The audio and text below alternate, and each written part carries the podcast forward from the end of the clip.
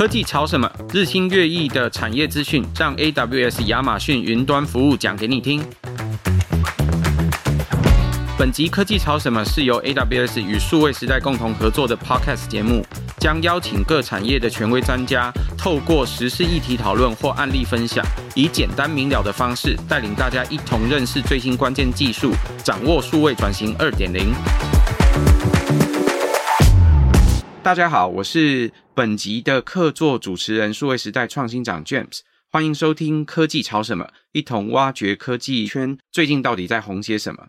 疫情即将进入尾声了，我想所有人都在脱下口罩，重新投入到生活当中。虽然 COVID-19 的确造成大家很多的不便，但过去一到两年的时间，也让我们更加重视健康。不但是健身房越来越受到欢迎，在健康产品上面也有很蓬勃的发展。那各位，我要问了一个关键的问题：你听过安利吗？过去如果提到安利啊，一定都是听到或想到这是一个非常成功的直销品牌。但其实现在的安利已经脱胎换骨，成为一个非常善用数据跟云端服务的公司。它底下有非常多有名的产品，譬如说像我们一般大众所听过的纽崔莱营养保健食品，还跨足到了美容化妆、个人护理或家居用品等。像我很多的朋友还有在用安利牌的。保健食品或者是净水器，那从健康到生活用品，安利究竟怎么在市场上，在庞大的激烈的竞争状况下，还可以保持他们的竞争优势呢？在现在又怎么样实现数位转型，管理它庞大的会员经营？今天我们一起来聊一聊安利到底是怎么做到的。那首先我们要欢迎安利台湾 CIO 资讯长 Harrison，还有我们的 AWS 云端转型专家 Kevin，是不是首先邀请 Harrison 帮我们自我介绍？介绍一下，呃，主持人跟 AWS 的听众朋友们，大家好，我是安利的数位科技处的处长 Harrison。大家好，我是 AWS 的 Kevin。两位，我首先要邀请 Harrison，是不是可以帮我们介绍一下安利跟安利目前旗下比较有名的服务？像我刚刚讲到的，我们常听到的纽崔莱，或者是安利，其实还有哪些不一样的产品？其实不一定为大众所知，但是其实已经进入到我们日常生活当中。呃，其实安利作为一个直销商的龙头，其实我们提供了非常多元化的产品，提供给我们的顾客来使用。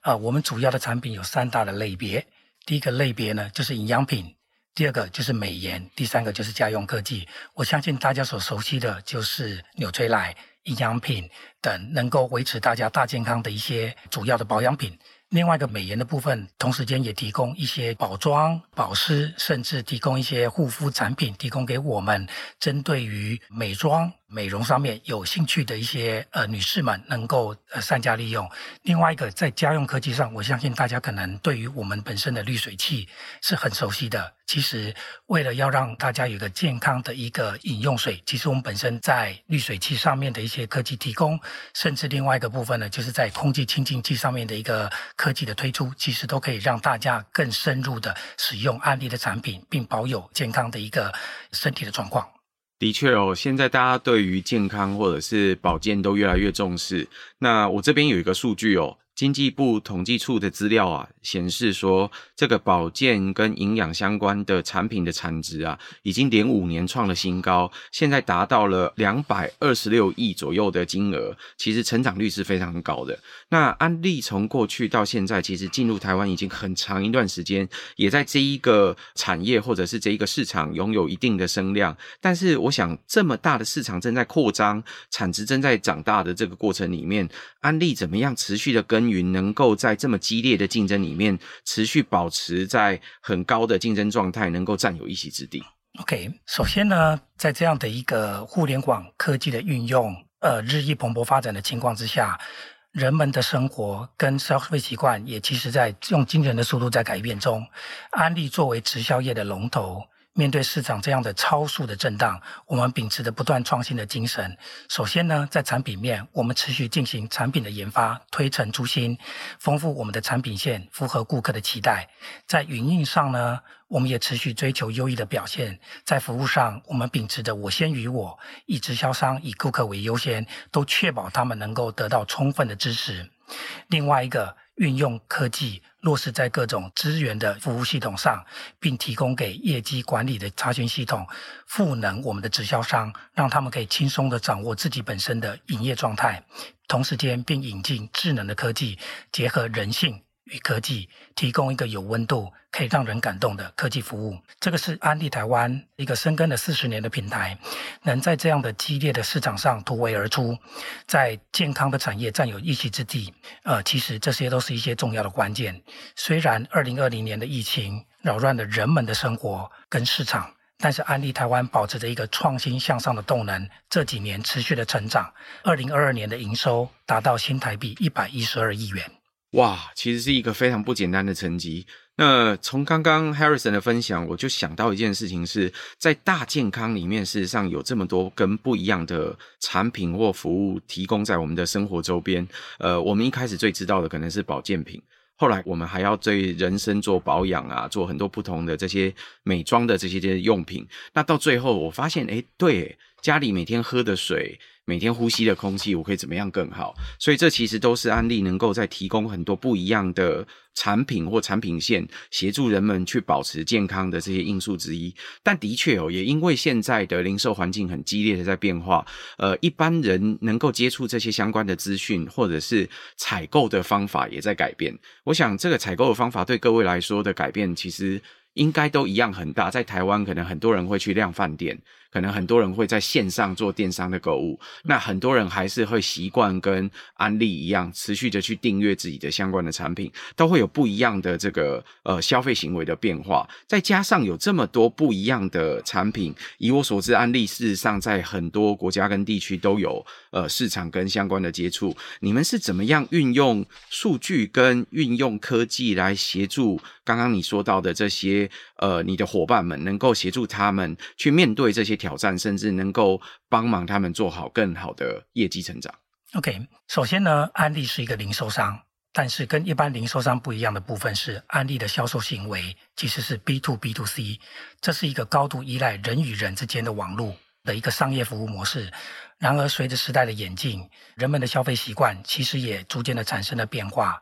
从线下开始逐渐的转往线上，行动电话也变成了一个不可或缺的一环。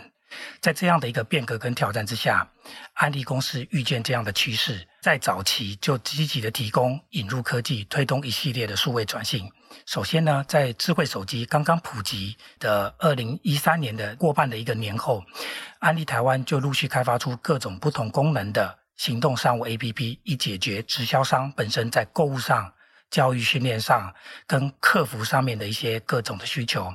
另外呢，同时间，在二零一四年、二零一六年，甚至二零一八年，更提供了一个以数据个人化为基础打造出来的一个赋能商务工具，持续推出深入的数据分析，赋能直销商，以便让直销商能够快速的拓展事业的机会点。同时间呢，在二零一八年，也打造了一个专属的产品内容平台 iShare，集结了所有的产品的资讯，可以供阅读、分享。甚至收藏，以便让直销商可以把我们的产品的优势分享给他的顾客。此外呢，在顾客服务端，呃，在二零一五年、二零一六年，甚至一九年，持续提出一些智能的客服，让我们本身的客服在二十四小时不中断，顾客可以透过引导的方式，用最快的方式取得他所需要的资源、甚至资讯跟服务。接着呢，更重要的是在线上的购物方面，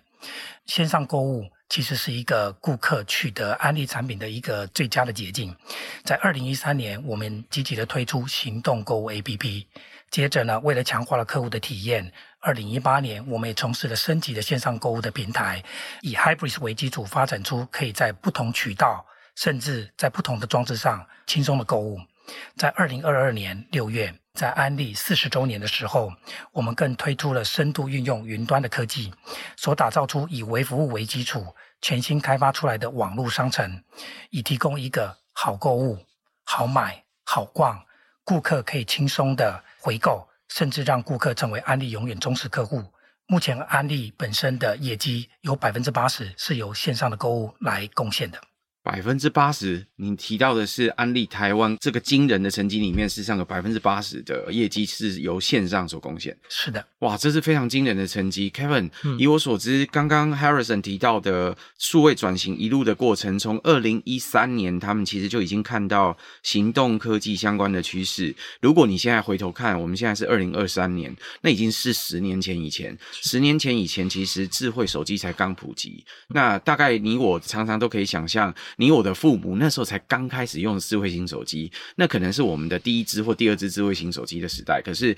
对父母来说，可能是他第一支智慧型手机，然后相对的可能还没有那么好用的那个年代。从那个时候开始一路发展到现在，从 AWS 一路陪着这个安利能够数位转型的过程，你看到安利转型的关键有哪些？可不可以跟我们分享一下？呃，其实早在疫情发生之前，大约是二零一二年的时候，其实那时候在安利内部我就知道，就已经有一个定下了一个全球的数位转型的一个策略。然后，其实加上安利对于消费者啊，或者是一些行销人员这种健康为主，然后全面健康的一些主张还有初心，其实都让这个转型的过程它是轮廓是很清楚的，然后方向感也是一个很清楚的过程这样子。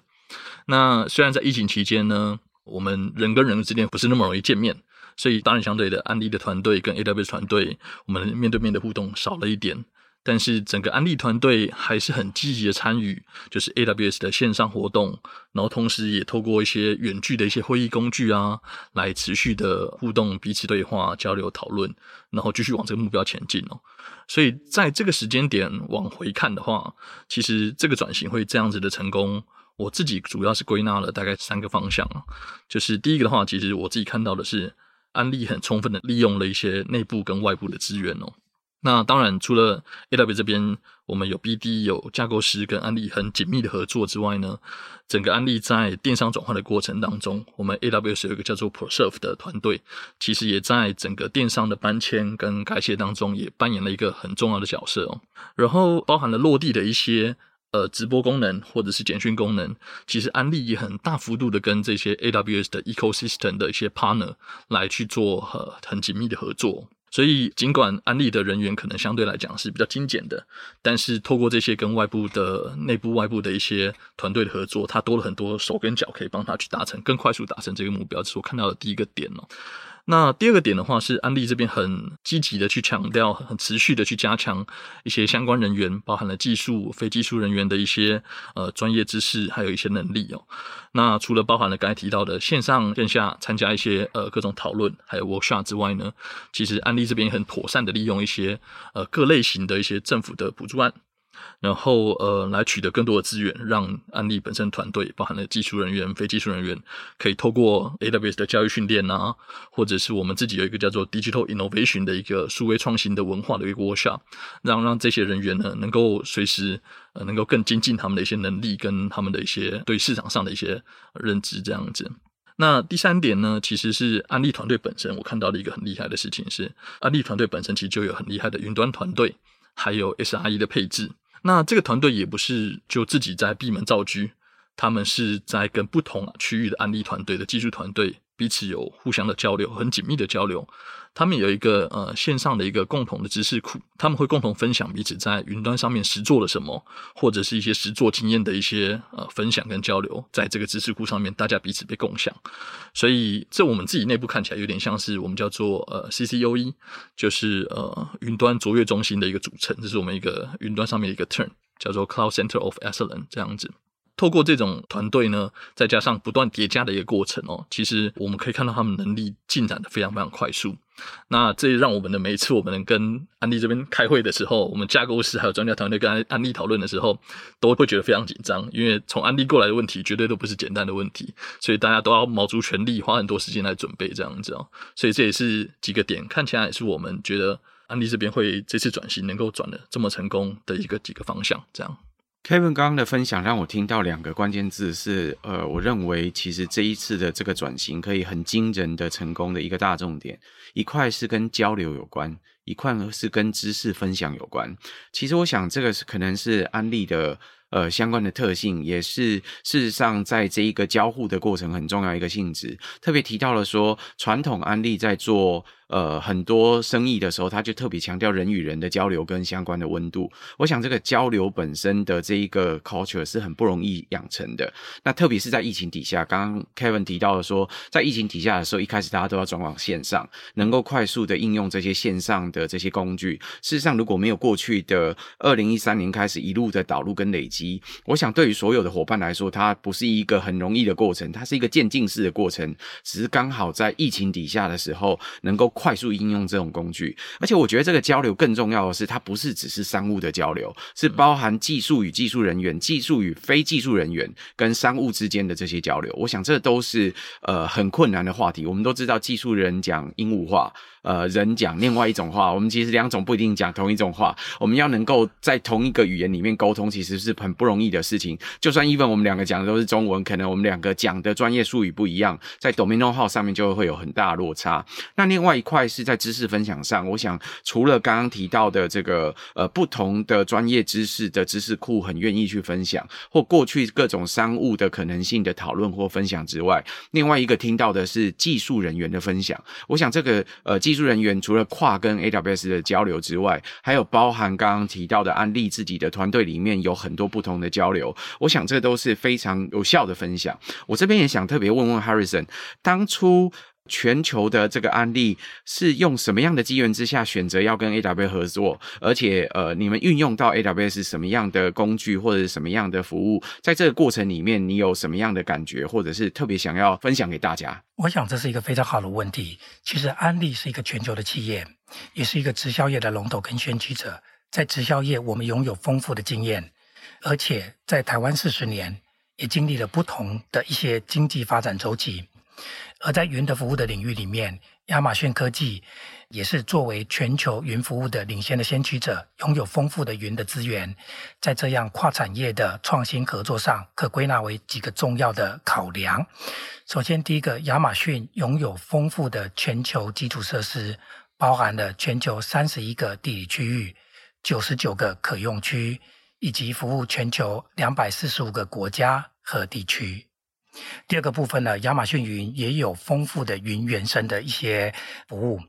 安利这次的电商平台，其实就是运用亚马逊云丰富的云原生的服务，建立多种适配在云服务平台的一个中间的一个层，实现网络能够快速的部署的自动化，甚至呃本身安利电商在系统的开放性、稳定性跟自动化都能够更上一层楼。最后一个部分，亚马逊也是一个专业。而且有优异的全面服务的一个供应商，经过与亚马逊云专业服务团队的一些深入探讨，呃，安迪开发团队决定，我们采用亚马逊云的托管服务，进行相关的一些架构的分析以及设计，以大幅提升安利科技团队的一些运维的效率。可以让安利的业务以及资讯团队能够在日常冗长的维护的工作中解放出来，将更多的人力跟能量投注在业务的支持以及创新的发展上。然而，在云的一些技术的支持上，我们就委托由最专业的供应商亚马逊云来支持我们，借由这样双方面经验以及知识跟技术上面的一些结合，这样可以更加速帮助安利通过整个的科技创新，更好的赋能我们业务上面的发展。艾瑞森你刚提到的其实是一个全球性质的一起共同决定的一个策略，呃，也就是说，安利这一次的数位转型事实上是一个全球的呃决定的策略，跟 AWS 的合作也是两个都是全球覆盖的品牌跟全球覆盖的服务，所以在考虑的时候是以全球为主，所以事实上这一次安立台湾的开发跟这个做这个数位转型，事实上也是全球的团队一起帮忙的喽。是的。那为什么会选择台湾作为特别的优先的呃数位转型的首站呢？首先呢，安利台湾是在安利全球的市场中是排名第六，它是一个其中一个很大的市场。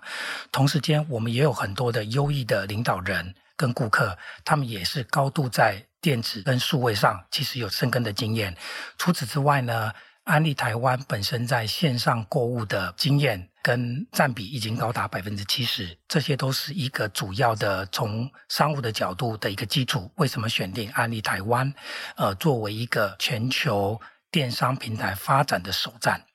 所以从刚刚的案例听到的是，呃，如果这样开发的数位转型的成果，最后也会 adapt 到不同的国家或地区去服务更多的案例的客户。是的。OK，那我也想请教，就是在过去到现在，事实上，二零一三年到现在，这个数位转型是一个漫长的过程。我们刚刚在开场的时候特别提到的数位转型二点零，事实上很有可能就是在前头这个过程铺陈之后，我们看到一些技术的开发的成果，呃，或者是人们运用的成果。像刚刚有特别提到，安利台湾在这一次的转型之前，事实上已经有。接近七成的业绩是由线上所完成。那这个转型的这个过程里面，可不可以多跟我们分享一下技术在哪一个部分有一些精进或改变呢？OK，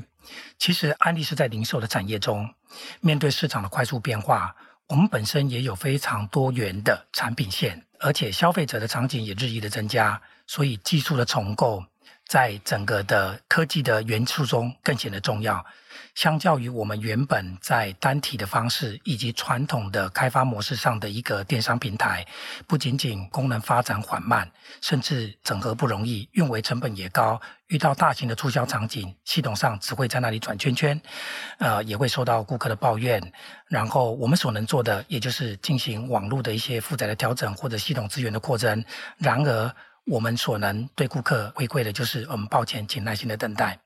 这一次本身安利全新的电子商务平台，运用了最先进的亚马逊云的科技为基础来开发，整体投资了八百万美金，在总部及跨市场技术团队以及开发人员的合作之下，动员超过两百位，历经了十八万小时，借由深化云端的技术。全新平台功能推展，可以让我们本身在功能的一些迭代上能够快速的延伸。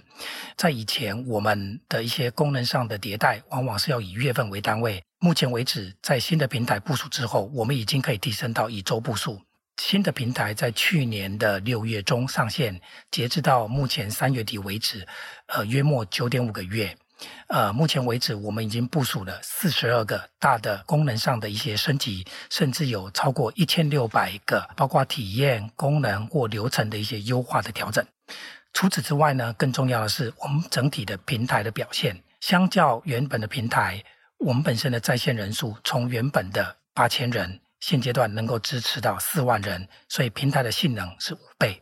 第二件事情，在页面的响应上。我们由原本的四秒钟缩短到现在的一点一秒，所以平台的速度快了四倍。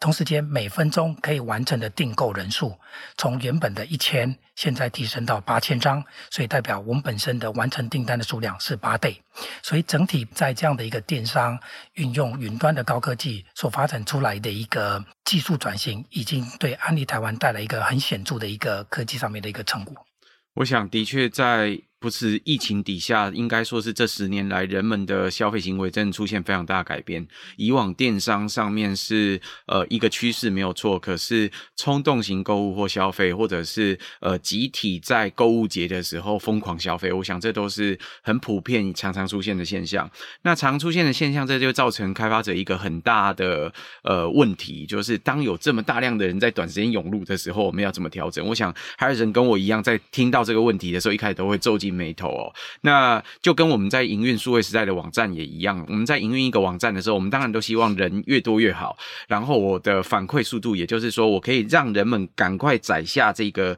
网页，看到这个网页的速度越快越好。现在人都很没耐心哦，超过一秒以上就会觉得啊，这个网站是不是慢了、当了、有问题？那对消费来说，对电商来说，我想另外一个更重要的事情，就是要降低这个消费的摩擦力。所以 Harrison 刚刚在提到的很多数据，包含同同时在线的人数可以提升，同时可以降低呃大家的这个响应的这些时间，这都是很困难才能达成的问题，更别提说呃我们现在在讲所谓的这些更新改版啊，以前都是以月份为单位在改版。我们常常都有上板计划嘛，在不同的时候，呃，上板的时间大概不太一样。但是对于很多朋友，尤其是 IT 朋友来说，现在也都希望可以周周上板。周周上板就是我常常会提到的一个例子。大家如果去看你的 App Store 里面，你用一个 App，如果连续好几个月都没有更新，你可能会觉得这个 App 是不是死掉了？这个这个服务是不是没有再继续？事实上，呃，服务可能随时随着不同的需求正在调整。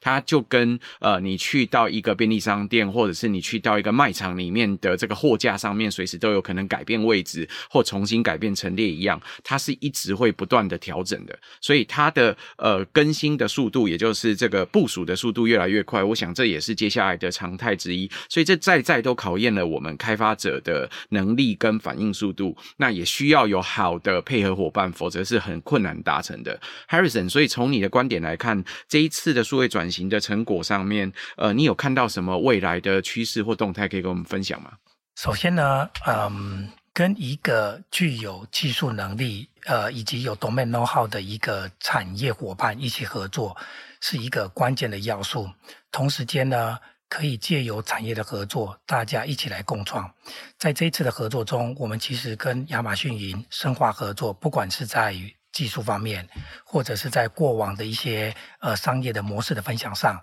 甚至在一些数据的一些创新上，其实有一些深入的探讨。借由这样双方面深入的合作，我们可以快速的借由呃不同产业的经验，快速的将这样的一个技术跟理念深化到安利本身的一些呃商业模式里面。我相信跟一个具有技术能力、跟具有创新能力，甚至保持开放性的一个。专业供应商合作是一个非常重要的要素。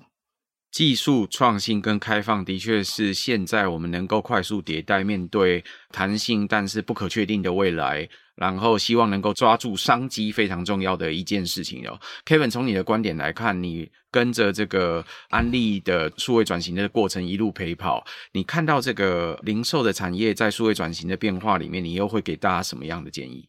呃，的确哦，就是零售业的变化还有节奏，它非常的快。但是其实我也认同一句话，就是每一个时代其实都有它自己的新零售。那新零售其实就是一个追求更高效率的一个零售方式。那 AWS 扮演的其实也就是如何透过科技来对于零售上面的人、货、场三个元素，在更多元的场景，然后进行更有效率的重构。这也是我认同的一句话。那我们亚马逊其实本业就是零售电商 Amazon.com，所以其实我们也面临到同样的转变跟挑战哦。所以像是 Amazon Go 的无人商店，或者是 Amazon Prime 的一个会员制度，其实也都是代理那个时代的一个新零售的典范。那可以这样讲说，我们有相对更完整的一些经验呢，然后也能更理解这个产业的痛点。那还有完整的专家团队。然后可以来跟台湾的一些零售业者来讨论怎么运用这些 AW 上面的一些科技，然后更快速的做出一些反应，来迎合消费者的一些需求，还有市场的改变这样子。那从 Amazon.com 的一些电商的经验来看哦，其实我们把原本就很多自己在使用的一些系统，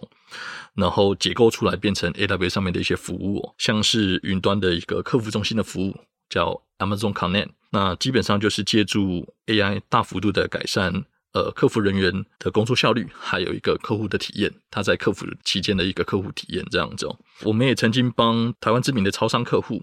使用 Amazon Forecast 这个服务哦，然后来进行鲜食的销量还有库存的预测。那其实，在整个结果来看呢，我们也成功的减少了百分之三十七 percent 的商品报废数量哦。那另外，我们也协助知名的素食业者哦，透过不同的微服务，那在 A W 上面呢，使用我们的 Reshift。搭建了一个数据平台，这个数据平台它串接了可能已经在使用的一些地端的系统，一些比较相对来讲比较 legacy 的系统，那还有一些这些新建在云上的资料库，所以也让这个呃速食业者呢，它有更完整还有全面的一个呃客户轮廓，再来去思考怎么去呃让这个消费者体验，怎么去跟这些互动，让消费者体验可以更好，这样子。那这些服务其实都能够让各种量体的一些零售电商客户呢。可以很直接的，然后使用透过 API 来做串接，就可以来使用了。那当然，其实我们还有呃许多零售的案例可以分享，